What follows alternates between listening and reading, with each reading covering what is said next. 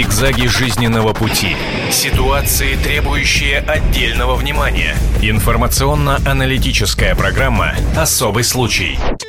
Мы приветствуем всех, кто смотрит и слушает телевидение и радио «Комсомольская правда». В течение ближайшего часа вас ждет программа «Особый случай». Не случайно, наверное, есть такое понятие «богом забытое место». Но зачастую бывает так, что именно в такие края и отправляются люди для того, чтобы обрести Бога, вот здесь поставим большой знак вопроса, потому что в течение этого часа мы и попытаемся разобраться в той истории, за которой благодаря журналистам «Комсомольской правды» мы следили более месяца. Ну а в чем суть этой истории, я думаю, что мы сейчас и посмотрим, и послушаем, а затем обсудим во всех подробностях. Комсомолка уже сообщала об общине раскольников, поселившихся на севере Пермского края. В суровых условиях тут выживают около трех десятков человек, среди которых есть дети. В деревне Черепаново наши спецкоры Николай Варсегов и Наталья Ко решили вернуться из-за Александра, отца двух детей, находящихся в общине. Чиновники отказались помочь отцу добраться до Черепанова на вертолете. Дорога на машине по осенней распутице заняла 32 часа. Доехали лишь к вечеру второго дня и встретили нас там не очень гостеприимно. А пока журналисты комсомолки дискутировали с отцом Евстратием, Александр общался со своими детьми, которых не видел больше года. На следующий день в Черепаново на вертолете прилетели чиновники. Они бегло осмотрели деревню, пообщались с отшельниками и улетели. Всего лишь за полтора часа слуги народа убедились, что в общине все в порядке. Впечатление нормальное, к сожалению. А, ничего страшного для кого-то. А, ну, для кого-то кто-то думал, что вот все гораздо страшнее, да, а вот я думаю, что не, не хуже и не лучше живут эти люди, приехавшие к нам в край, так же, как живут ну, вот, в аналогичных деревнях. Детского омбудсмена не смутило даже отсутствие в деревне электричества. Не смутил этот факт и других чиновников. Но эти и другие эксклюзивные подробности жизни Черепановской общины смотрите скоро в специальном репортаже Николая Варсегова и Натальи Ко. «Раскольники», часть вторая.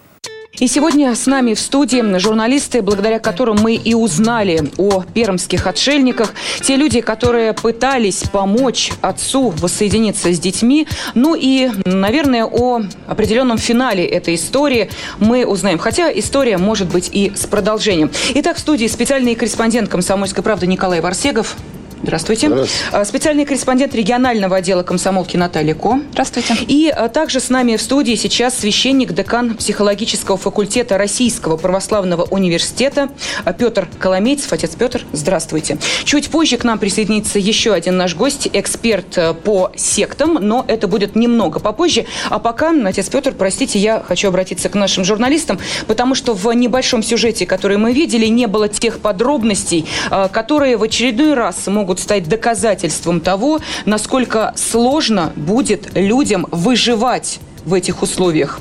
А, итак, э, давайте мы, э, наверное, остановимся на том, как вы второй раз совершили свою поездку к этим отшельникам, как вас там встретили, что происходило, ну и, соответственно, как прошла встреча отца и детей.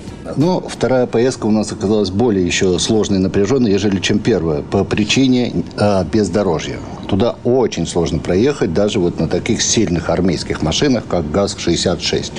Вот. Более того, даже чиновники вертолетом туда добирались 5 дней, тоже из-за непогоды. Самая опасность – это в том, что отсутствуют дороги. И а, особенно опасность в этом для детей. Если, не дай бог, что-то с человеком, а тем более с ребенком случится, то помощь к нему, если даже она и придет по такому бездорожью, то вести больного человека по ухабам и ныркам – ну, это просто вот умертвить его. Ну, надо сказать, что 200 километров само по себе расстояние небольшое, но когда за этими дорогами нет совершенно никакого ухода, никто их не чистит, потому что никому этого не надо. Те зоны, которые там и колонии поселения, которые раньше находились в тех местах, они уже, они закрываются, и поэтому чистить дороги нет надобности никакой. Поэтому вот наш ГАЗ-66 передвигался следующим образом. Особо заснеженные участки, это было так. Мы едем 50 метров, ГАЗ собирает перед собой огромный сугроб, мы выходим, начинаем этот сугроб расчищать лопатами, начинаем тянуть лебедку. Хорошо, что вот у машины есть лебедка, и причем она работающая, это немаловажно в тех местах.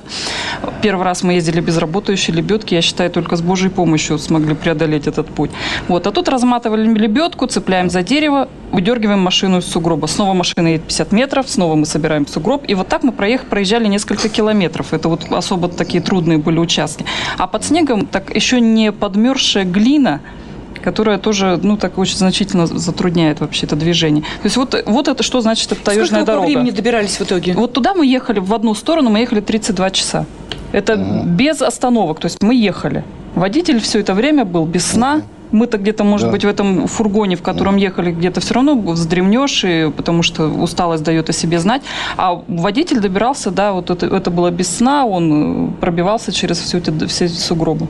Ну хорошо, а, вот мы понимаем, что да, ситуация такая, что туда доехать очень сложно, Очень оттуда, соответственно, тоже. Но, может быть, эти люди того и добиваются, может быть, им этого и надо, и они как-то оправдывают а, необходимость существовать именно в этих условиях. И, а, в конце концов, вы правильно сказали, Николай, что действительно будут раздаваться на такие реплики «оставьте людей в покое». Ну, хотят, ну, пусть там живут, ну, ну пусть выживают, это их выбор, Да ради концов. бога, конечно, пусть они хоть в Антарктиду забираются, взрослые, сознательные люди, да, но зачем малышей-то с собой на мучения на такие тащить и на такие, на опасные переживания?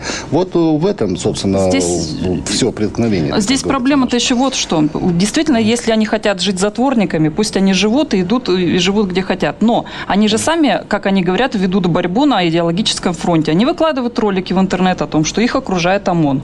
Они выкладывают э, какие-то вот, вот глава общины, так называемый отец Евстратий, он э, выкладывает какие-то свои проповеди. То есть они сообщают о том, где они находятся, что с ними дети и так далее. Если бы они хотели, чтобы о них никто не узнал, то зачем вы тогда Подождите, пользуетесь подождите, а интернетом? каким же образом они что-то выкладывают, если вы сказали, что там даже электричества нет? Они выезжают за продуктами, выезжают так за они продуктами, выезжают да, и они, то есть они выезжают, ну понятно, У на них, что-то у них что-то вроде своей надо. пресс-службы. Три крепких э, паренька, так скажем, э, монахи или иноки, э, то есть это послушники. Ну, это, это помощники. Ну, вот, помощники, главы да. Они живут с ними. Они А, живут они- вместе, да, но они вместе, выезжают но за время провизией. от времени они выезжают. Все-таки они нанимают, значит, вездеходы эти. И вот, несмотря на всю эту мучительную дорогу, ну, вот примерно раз в две недели они выезжают. Зигзаги жизненного пути.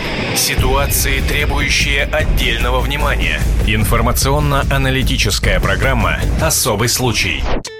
Ну, вот конкретно в этой деревне создать какие-то условия, ну, кроме того, что наколоть дрова, каким-то образом, э, ну, может быть, там утеплить дом какой-то паклей, который имеется, может быть, там в наличии. Ну, это все, максимум. Евроремонт, конечно, не Э, сделаешь. Чтобы нормальные условия создать, там нужны очень большие деньги, которых, наверное, у них нет. Хорошо, тогда вопрос следующий. Вот что вы увидели, когда приехали? Точнее, даже не вы, потому что для вас это не было какой-то неожиданностью. Вы уже бывали в этой деревне в свою первую поездку. Что увидел Александр? Вот как раз отец тех двух детей, э, ради которых он, собственно, и отправился вот в эту экспедицию. Как произошла эта встреча? Что он увидел? Это было для него потрясением? Да, да, да. Первым делом он, конечно, ужаснулся, когда он посмотрел на эти э, довольно уже устаревшие, покосившиеся, значит, э, дома, э, на эту очень мрачную деревню.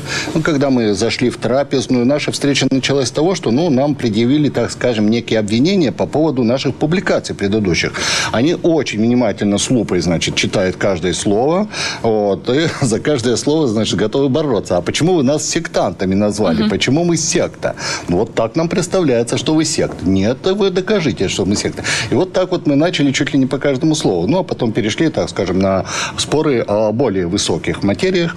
Ну, вот, все это время Александр покорно сидел и выслушивал, а из-за печки там где-то, значит, выглядывали его детишки, потому что, ну, не было благословения сразу подойти и встретиться с отцом.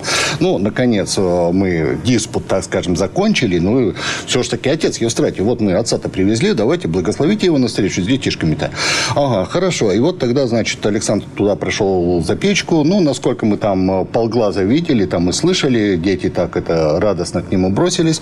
Вот они сразу его узнали. Он что, боялся, что они его вообще не узнают? Потому что больше года они не виделись. Вот не виделся он со своими детьми. Ну, тем более Вот. детки-то маленькие. Да, да, они Пять и шесть очень- лет. И на да. сегодняшний день, да, с год назад она ушла это, это самое, в, в эту в общину. А потом она уже повела его к себе в жилище, вот, и если это можно назвать жилищем, это очень маленькая коморка, где вот э, с трудом умещается две кровати, и вот они вот на этих кроватках, значит, как-то это самое там располагается э, в отдельно взятом доме. А следующая половина, там живут две э, старенькие монашки, одна из которых уже очень старая и больная, значит, вот лежачая почти что.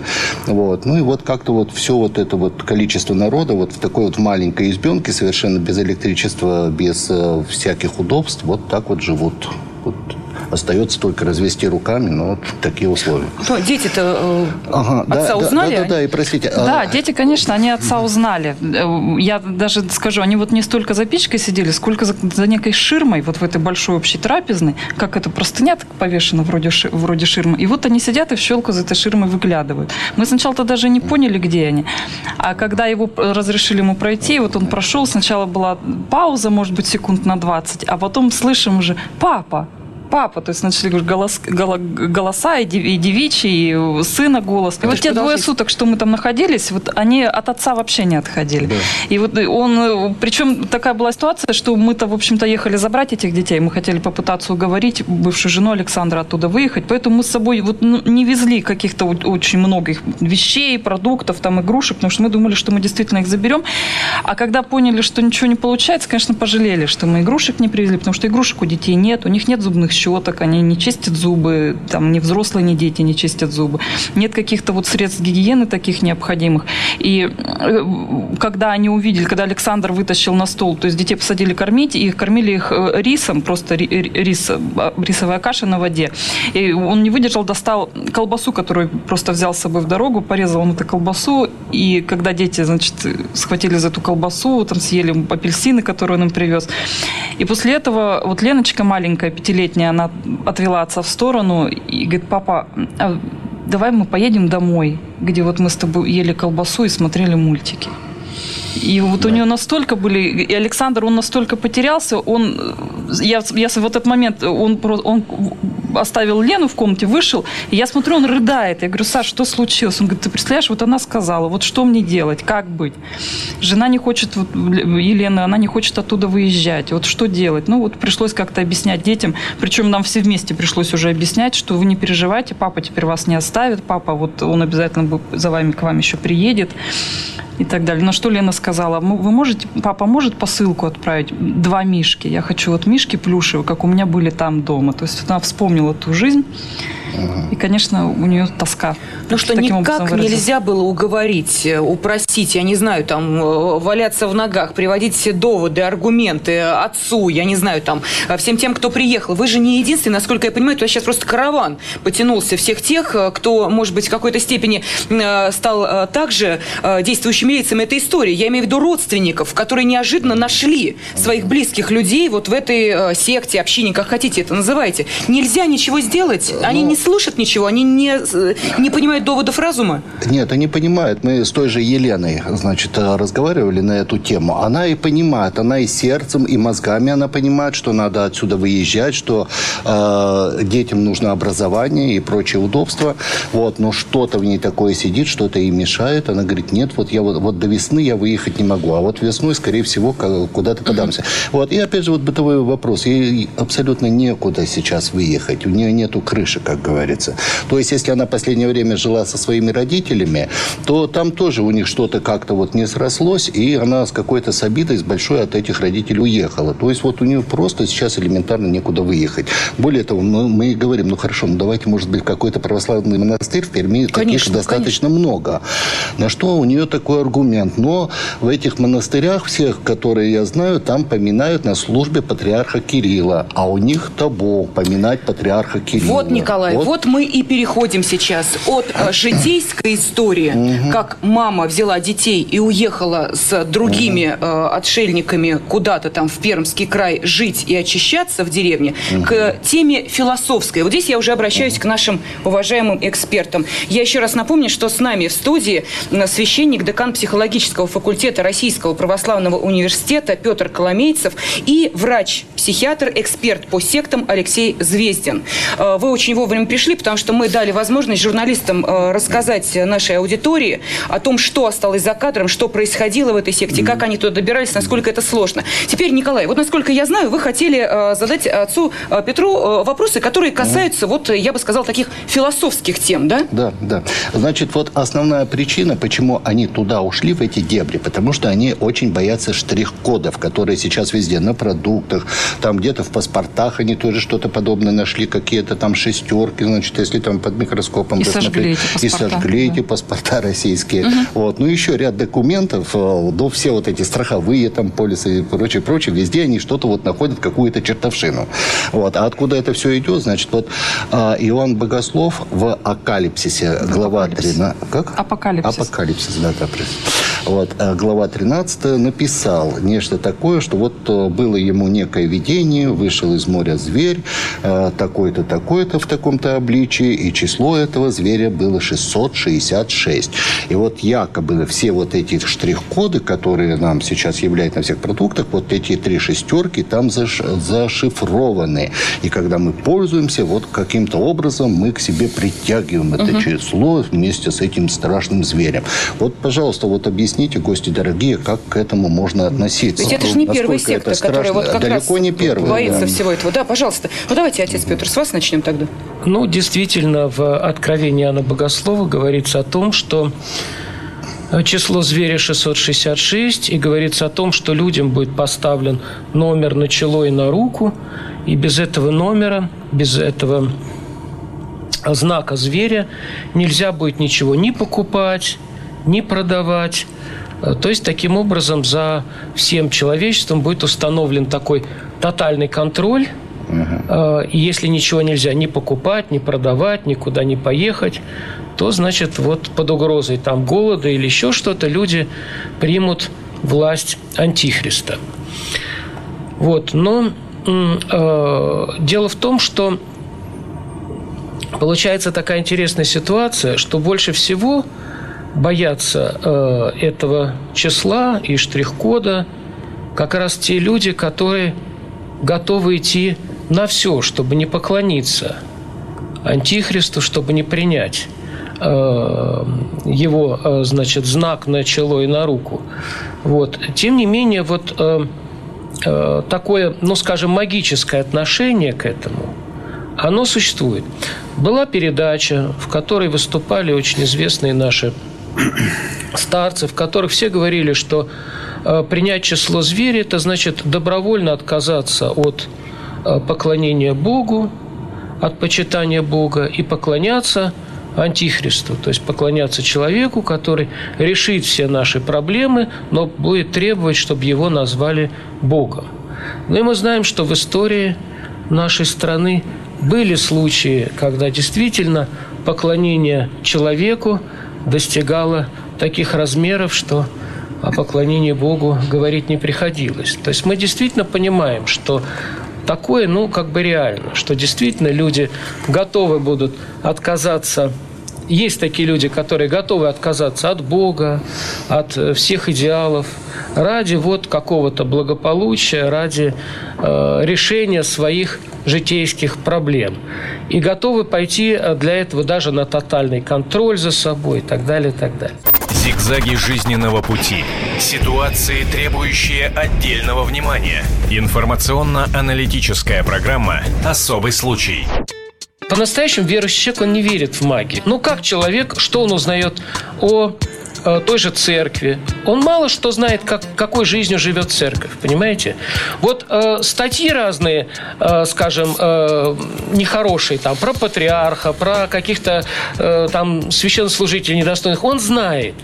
Но он же совершенно не представляет себе, как живет церковь, что в ней делается – вот я, например, был э, на школе молодежного православного актива в этом году. В Хабаровске, в Красноярске. Вот. И вот посмотреть, какая молодежь, как она участвует в жизни церкви. Вот этого никто не знает. Никто Отец не знает о жизни церкви. Да, секундочку, ответьте и на поэтому... вопрос, пожалуйста. Вот как вы считаете, все-таки, вот не случайно Николай сказал, что эти люди себя сектантами не считают, очень обижаются, когда их называют сектантами. Они сектанты Типи... или свободные люди в свободной Типичное стране? Типичное сектантское сознание. Так. Типичное. Что попадает под это определение? Почему вы считаете, что это секта? Потому что э, есть э, авторитет ихнего гуру, который выше авторитета церкви, выше святоотеческого предания, выше всего, что несет с собой церковь. Угу. Вот. И второе – это, значит, э, э, ограничение в информации – у них же нет там диспутов, они же не разбирают никаких нет, вопросов. У них без, беспрекословное подчинение. Угу. Я хотела бы сейчас, э, чтобы с нами на связь вышел специальный корреспондент отдела политики Дмитрий Стешин. И не случайно. Потому что у э, Дмитрия есть свой взгляд на все происходящее. И это взгляд не стороннего наблюдателя. Это взгляд человека, который также несколько лет назад э, вместе с Александром Котцем, они тоже отправились в глубинку. И я хотела бы, чтобы Дима сейчас сейчас в двух словах рассказал о том событии 2011 года и о своем взгляде на все происходящее в Пермском крае. Пожалуйста, Дмитрий. Да, здравствуйте. Здравствуйте. Мы были под Ныробом в этих краях с Сашей Коцем в 2007 году и с моей женой Юлией Олехиной в 2011. Там около месяца мы прожили в тайге. А, и вот во вторую поездку а, столкнулись со страшным. На наших глазах погиб огромный поселок Чусовской, ну, другое название Головной. В лучшие годы там было около пяти тысяч человек. Но практически при нас застрелился последний его житель Федор Девитов. И в округе остался только вот последний человек, отшельник Владимир, который там живет в Келе. А когда-то поселок был огромный, там в нем была станция узкоколейной железной дороги, был аэродром. До Москвы можно было за пять часов добраться при стыковке рейсов. Универмаг, аж две школы. А, Все брошено, земля вымирает. Мы плыли почти 200 километров по реке а, и не встретив ни одной жилой деревни. И когда я узнал вот эту историю про людей, которые заселились в этом Пермском крае а, под Нырабом в пустую брошенную деревню, я за них просто по-христиански порадовался, что люди пришли в брошенную деревню. Они не могли прийти по-другому, не будучи замотивированными очень серьезно своей верой. Они пришли спасаться от нашего мира, про который уже давно-давно сказано, что он весь из он, он весь и измучен, изнасилован страстями и грехами. И пусть они там живут. И мне, кстати, очень коробило вот в процессе обсуждения слово «секта». По моему мнению, это не секта, это православная община с харизматическим лидером во главе. И для Пермского края это традиционно. Я немного интересуюсь древнеправославием, хотя я воцерковленный э, э, православный христианин. Э, там испокон веков стояли сотни скитов, жили тысячи людей, на которых держался этот край. И как только в начале 20 века верующих извели, ну, жизнь в этом крае кончилась. Я считаю, что нужно всячески поддерживать этих людей. А, которые пришли заселять пустые наши земли, либо на их место придут чужие, с другой верой, с другими а, порядками. Спасибо, спасибо огромное. А, Дмитрий Стешин, это его взгляд на то, что происходит в Пермской тайге. Я хотела бы сейчас обратиться к вам, врач-психиатр, э, эксперт по сектам Алексей Звездин. Вот видите, Дмитрий, и вполне обоснованно он аргументировал свою позицию, и довольно солидными аргументами, и человек ну, понимает, серьезные, чем серьезными, серьезными да. аргументами, да? Вот считаете ли вы, что все-таки это слово «секта» применительно к тому, о чем мы говорим, не должно употребляться? Нет, это, конечно, не секта в прямом понимании. Да, в каноническом – да, я с вами абсолютно согласен. То есть отклонение от э, устоев церкви, э, как бы это непослушание. Вот. Э, по форме, да, там сохранены как бы мотивы христианские. Это тоже понятно. Меня насторожило в материалах, с которыми я ознакомился, совершенно другое. Ну, каждый своим ключом открывает дверь, да? А, насторожило то, что там совершенно откровенно говорят о бесноватых, которые там присутствуют внутри. Откровенно, да? Откровенно, да? Не скрывают. Совершенно, да. Они так и называют. Вот они, это они и удерживаются там благодаря тому, что это зона глубокой изоляции в нормальном обществе они бы не смогли существовать. Ну, на самом деле там описана картина клиническая абсолютно, учебник вот э, учебник психиатрии большой, uh-huh, да, uh-huh, еще uh-huh. времен Снежневского. Вот, и отрицать наличие болезни у этих людей я бы не стал. Ну, по крайней мере, по, по, по тому объему информации, который я имею. Простите, тогда в таком случае, э, если вы сейчас, э, это такой приблизительный диагноз, как конечно, мы понимаем, это конечно, всего лишь... Это, э, да? это взгляд. В таком случае, если на взгляд человека, который занимается этим вопросом, проблема есть, есть. то почему в таком случае соответствующие органы в этом проблему не видят? Мы сейчас послушаем еще один небольшой отрывок разговора с Александром Александром, вашим героем, а, который, ну, во-первых, рассказывал, как сложно добраться туда, и, во-вторых, самая главная часть вот того, что мы услышим, это комментарий его относительно действия, точнее, без действия чиновников. Давайте посмотрим, послушаем. Люди, вы даже понятия не имеете, что с чем с чем я тут столкнулся просто-напросто. Туда ехать 200 километров. Даже вертолет не долетел. Нелетная погода. А мне езжай сам. Чиновники, господа.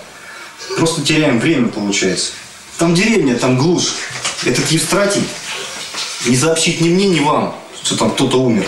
Закопает в болоте, неважно, ребенок или взрослый умрет.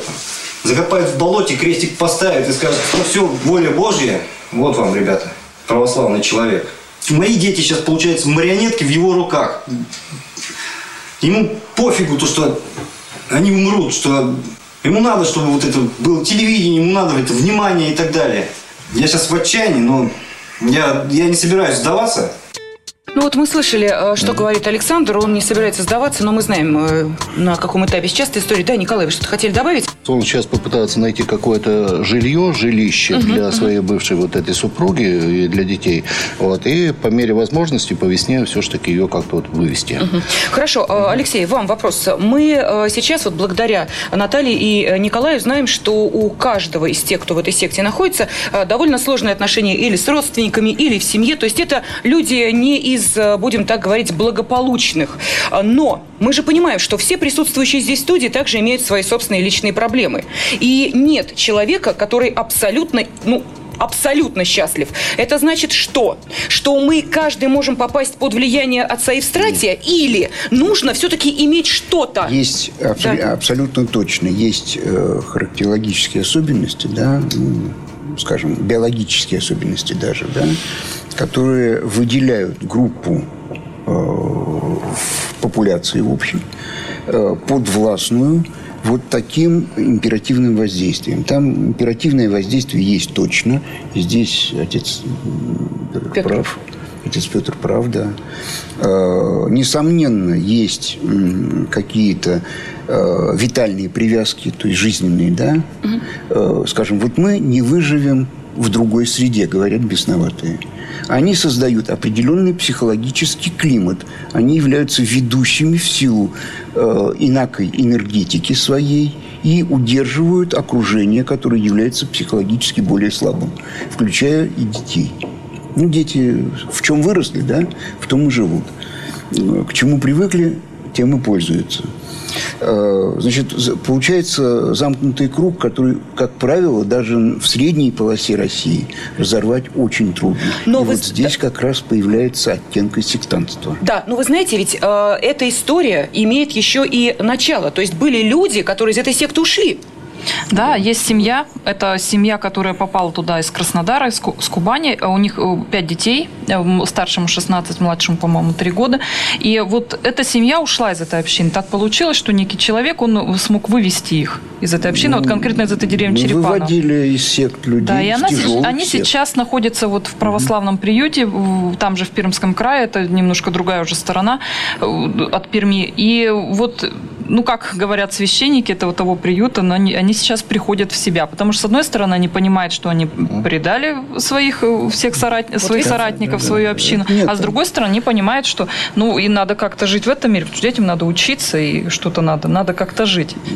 Вы знаете, э, вполне возможно, что был какой-то момент, да, когда хватило сил хватило энергии, создались какие-то специальные условия, ну, дырочка такая угу. сформировалась. Они через нее выскочили. Ну, вот, скажем, такая секта Кузи, да, вот она тоже кстати, пользуется ширмой, именно ширмой, да, э, православия. С ней я как-то удачно работал. Там удалось несколько э, семей буквально вытащить оттуда. Зигзаги жизненного пути. Ситуации, требующие отдельного внимания. Информационно-аналитическая программа «Особый случай». Для того, чтобы заразиться этой идеей три шестерки. Вот отец Петр нам всем показал. Ну, про мы от этого шестерки- же не а, стали сжигать газету, там, а, Про паспорта три и прочее. шестерки я вообще тоже могу как бы э, в унисон э, с отцом Петром даже посмеяться, да? Вот три шестерки, э, коды, а сам интернет, ВВВ, да? Ну вот они выходят в интернет, они Наши- общаются. Наши да. три эти буквы W, да, они кодируются по двоичному коду 3 единицы, 0, 3 единицы, 0, 3 единицы. И так три раза. Получается те самые три шестерки. Вот давайте рассуждать дальше. И так можно наматывать сколько угодно. Э, Скажем, э, год издания «Капитала», да, тоже рассматривается как демонический признак. И Карл Маркса в свое время вообще э, рассматривали как проводника нечто, чего-то демонического, да, если говорить о трех шестерках. И тем не менее, давайте вернемся к Иоанну Богослову, да. Его труд был создан э, между 17 и 100 годом нашей эры. Никаких арабских цифр в то время просто не было. Арабские цифры появились в мире в 15 веке. О трех шестерках говорить не приходится. Но э, в его вот этом послании э, тоже закодирован тот же самый код, и он же сам говорит, что найдите в себе. Я прав?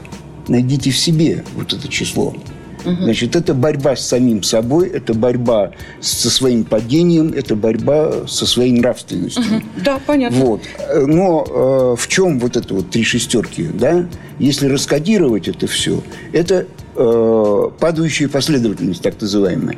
9, 8, 7, 6, 5, 4, 3, 0. Все. Вот последовательность, которая приводит к уничтожению всего. Вот, собственно, то, чего пытался до нас донести Иоанн Богослов. Никак не число демоническое, вот это вот три шестерки. У меня вопрос к отцу Петру. Скажите, пожалуйста, вот наши журналисты сейчас сказали, вы это услышали, что эти люди, ну хорошо, ладно, ушли, э, они живут в своем замкнутом пространстве, они ни с кем не общаются. Если бы так, но они активно выходят в интернет, они в курсе всех событий, они доносят свои идеи. Что это? Зачем им это? Для чего им это? И сразу следующий вопрос, что вы могли ответить на два, потому что у нас впереди еще один э, интересный момент. Э, скажите, а почему эм, церковь не принимает участие вот в тех экспедициях, о которых Наташа говорит? Почему, э, понимая, что действительно с людьми что-то не так, и что есть некий отец Евстратий, который их на этот путь направил, почему э, церковь не пытается хотя бы с этими людьми беседу провести? Пожалуйста. Ну, я не знаю, в э, курсе э, правящей архиерей Пермской епархии о том, что происходит или нет. Курсе, курсе. Вот, я не знаю просто, какие его действия, я не могу за него отвечать. Вот. Но самое главное, что может сделать церковь? Вот, э, церковь может э, проводить работу, которая предотвращала бы вот такие эскапистские настроения и вот такое явление, как эскапизм. То есть там, где у нас образовывается лакуна в духовном просвещении, она заполняется тем, чем заполняется. То есть всегда найдутся люди, которые для своей гордыни, для своего э, само э, с- своей самости будут э, эту нишу заполнять. Ну, мы всегда говорим, что для сектанства самое хорошая почва – это э, наше несовершенство. Это несовершенство как общества, так в том числе и э, просчеты церкви. А Без ошибок не обходится, тем более, что действительно э, существовать в обществе плюралистическом обществе с э, разными точками зрения, вот, и отстаивать э, свои позиции, свою точку зрения э, непросто. Особенно если ее отстаивать в диалоге, в миролюбии, для того, чтобы вместе искать истину, а не для того, чтобы людей приводить к конфронтации. Вот здесь же, конечно, позиция гораздо более легкая, вот, потому что здесь э, просто ставится барьер. Мы и они, и все то, что вокруг, и все. И дальше уже все понятно. Вот мы по этой стороне, они по той стороне. Вот. И вот э, много раз здесь говорили о том, что э, оставить надо людей жить так, как они хотят жить. Вообще э, хорошая точка зрения. Вот. И есть такие э, значит, э, религиозные доминации, которые э, живут именно по этому принципу. Ну, например, в Америке существует такая значит, община амишей, даже не одна, несколько, у которых все остановилось на уровне 19 века. Костюмы, у них нет электричества, у них нет э, двигателей внутреннего сгорания.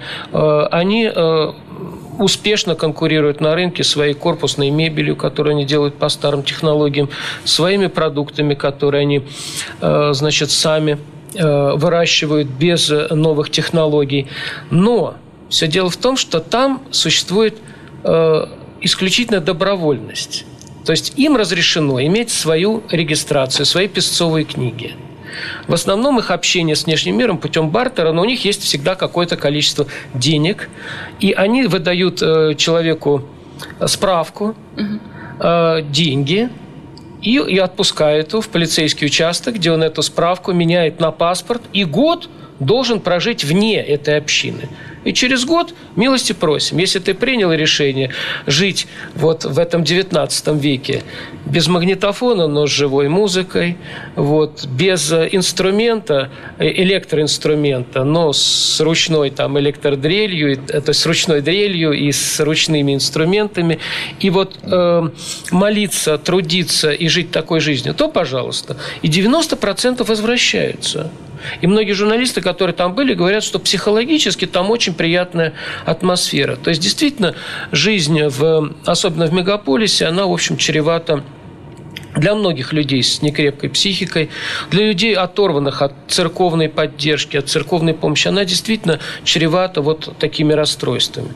Вот. Но здесь же ситуация другая – Понимаете? Да. Здесь нет вот этого ну, принципа добровольности. Здесь дети удерживаются насильно в тех условиях, в которых, э, значит, э, посчитает нужным гуру их держать а там всегда может проверить, угу. как учат детей, какая программа, что стандарт есть нормально. Имеете право, э, детей имеете право им аттестат выписать. Пусть на бумажке, но вот вашу печать мы удостоверяем. Отец Петр, я хотела бы сейчас обратиться к нашей аудитории. Четыре минуты у нас до завершения эфира, остается совсем мало времени. Но вот э, Лидия Ивановна хотела бы высказать свою точку зрения. Пожалуйста, мы слушаем вас. Здравствуйте. Здравствуйте. Меня удивляет другое. Это люди собрались, вы знаете, не любят трудиться. Даже если дети там, мама все-таки, наверное, училась в советской школе, какое-то образование имеет, она может дать детям образование. Это первое. Второе. Вокруг столько земли.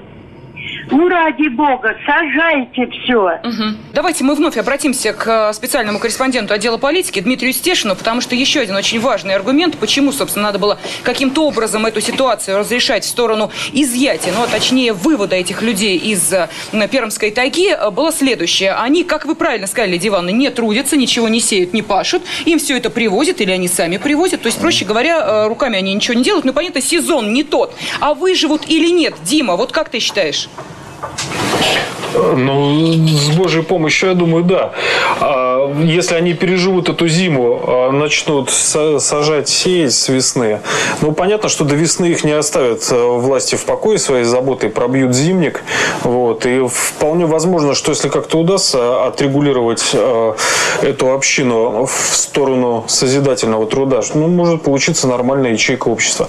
А аналогичные крики были, когда Герман Стерлигов с Рублевки съехал в свой лесной хутор Слобода с детьми. Там тоже предрекали адепты теплых сортиров, что там дети вырастут дикими.